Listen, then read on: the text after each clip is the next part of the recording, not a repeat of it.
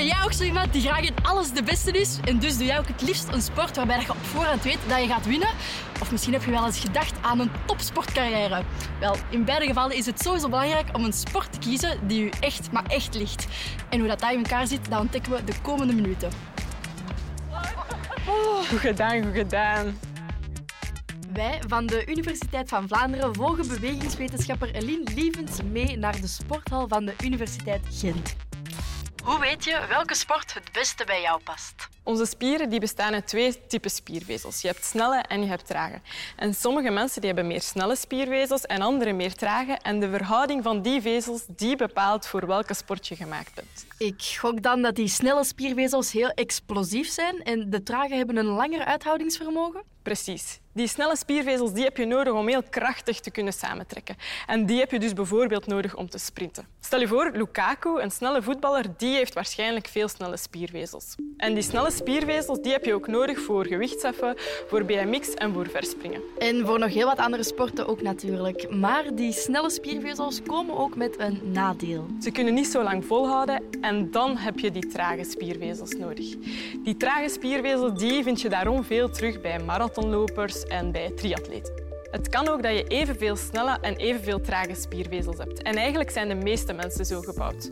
En dan ben je gemaakt voor een 800 meter in de atletiek of bijvoorbeeld voor tijdrijden in het wielrennen. En zo bepaalt het spiervezeltype, dus of je eerder snel, traag of intermediair bent, eigenlijk voor welke sport jij gemaakt bent. De verhouding tussen die trage en snelle spiervezels is grotendeels genetisch bepaald. Daar kan je dus niet veel aan veranderen door veel te gaan trainen of zo.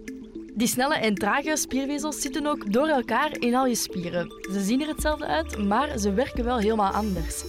In de trage zitten veel meer mitochondriën, dat zijn die energiefabriekjes van onze cellen. En daarom kunnen ze voor een veel langere tijd energie produceren, veel langer dan de snelle.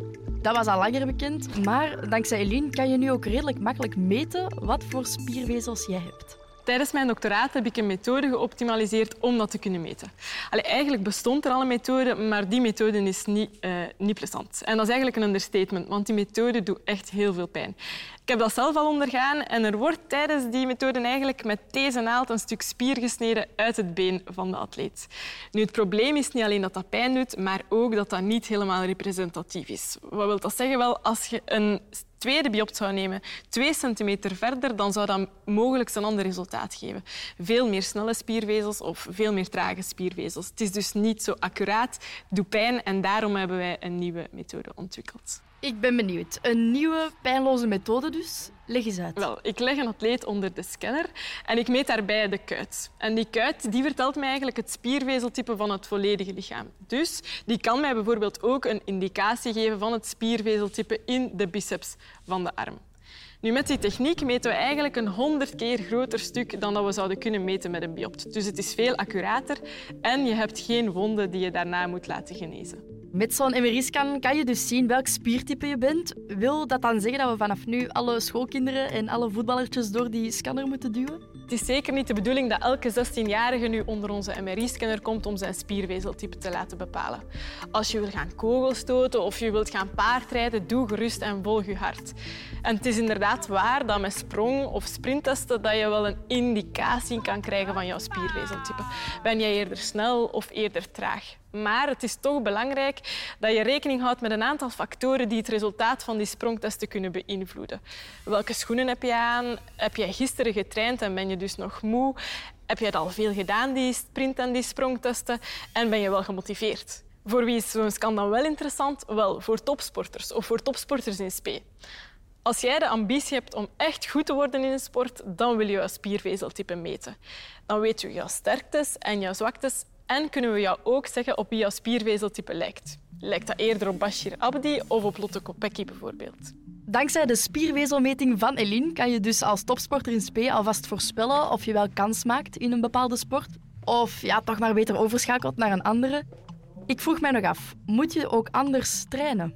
De meeste coaches die gebruiken nog altijd een one-fits-all aanpak. En ze trainen dus al hun atleten op dezelfde manier. Maar eigenlijk is dat niet logisch. Personen met een snel spiervezeltype die moet je niet drie uur aan een stuk laten trainen. En al zeker niet meermaals op een dag, want ze hebben veel meer rust nodig en anders geraken ze geblesseerd. Stel bijvoorbeeld Vincent Company. Die had waarschijnlijk veel snelle spiervezels. En we gaven hem te weinig rust. Hij moest en trainen en volledige wedstrijden spelen. En daardoor heeft hij waarschijnlijk die vele blessures opgelopen. En als je weet welk spiervezeltype je bent, dan kan je dat ook slim inzetten in wedstrijden. Zo scande ik eens een tennister met veel trage spiervezels. Wanneer zij dan speelt tegen iemand met veel meer snelle spiervezels, dan kan je je al voorstellen dat ze heel veel explosieve slagen moet incasseren. En in het begin van de wedstrijd kan dat heel zwaar zijn. Maar dan komt het tactische. Als zij die persoon nu eens laat lopen en veel links en rechts speelt, om die persoon uit te putten, wel dan kan zij de wedstrijd misschien toch nog naar haar hand zetten en winnen op haar uithoudingsvermogen. Ziezo, het zit er weer op. Merci om te luisteren. Ik hoop dat jullie deze video interessant vonden. Als dat het geval is, zeker liken. En klik zeker voor naar de playlist vol met andere video's over sport.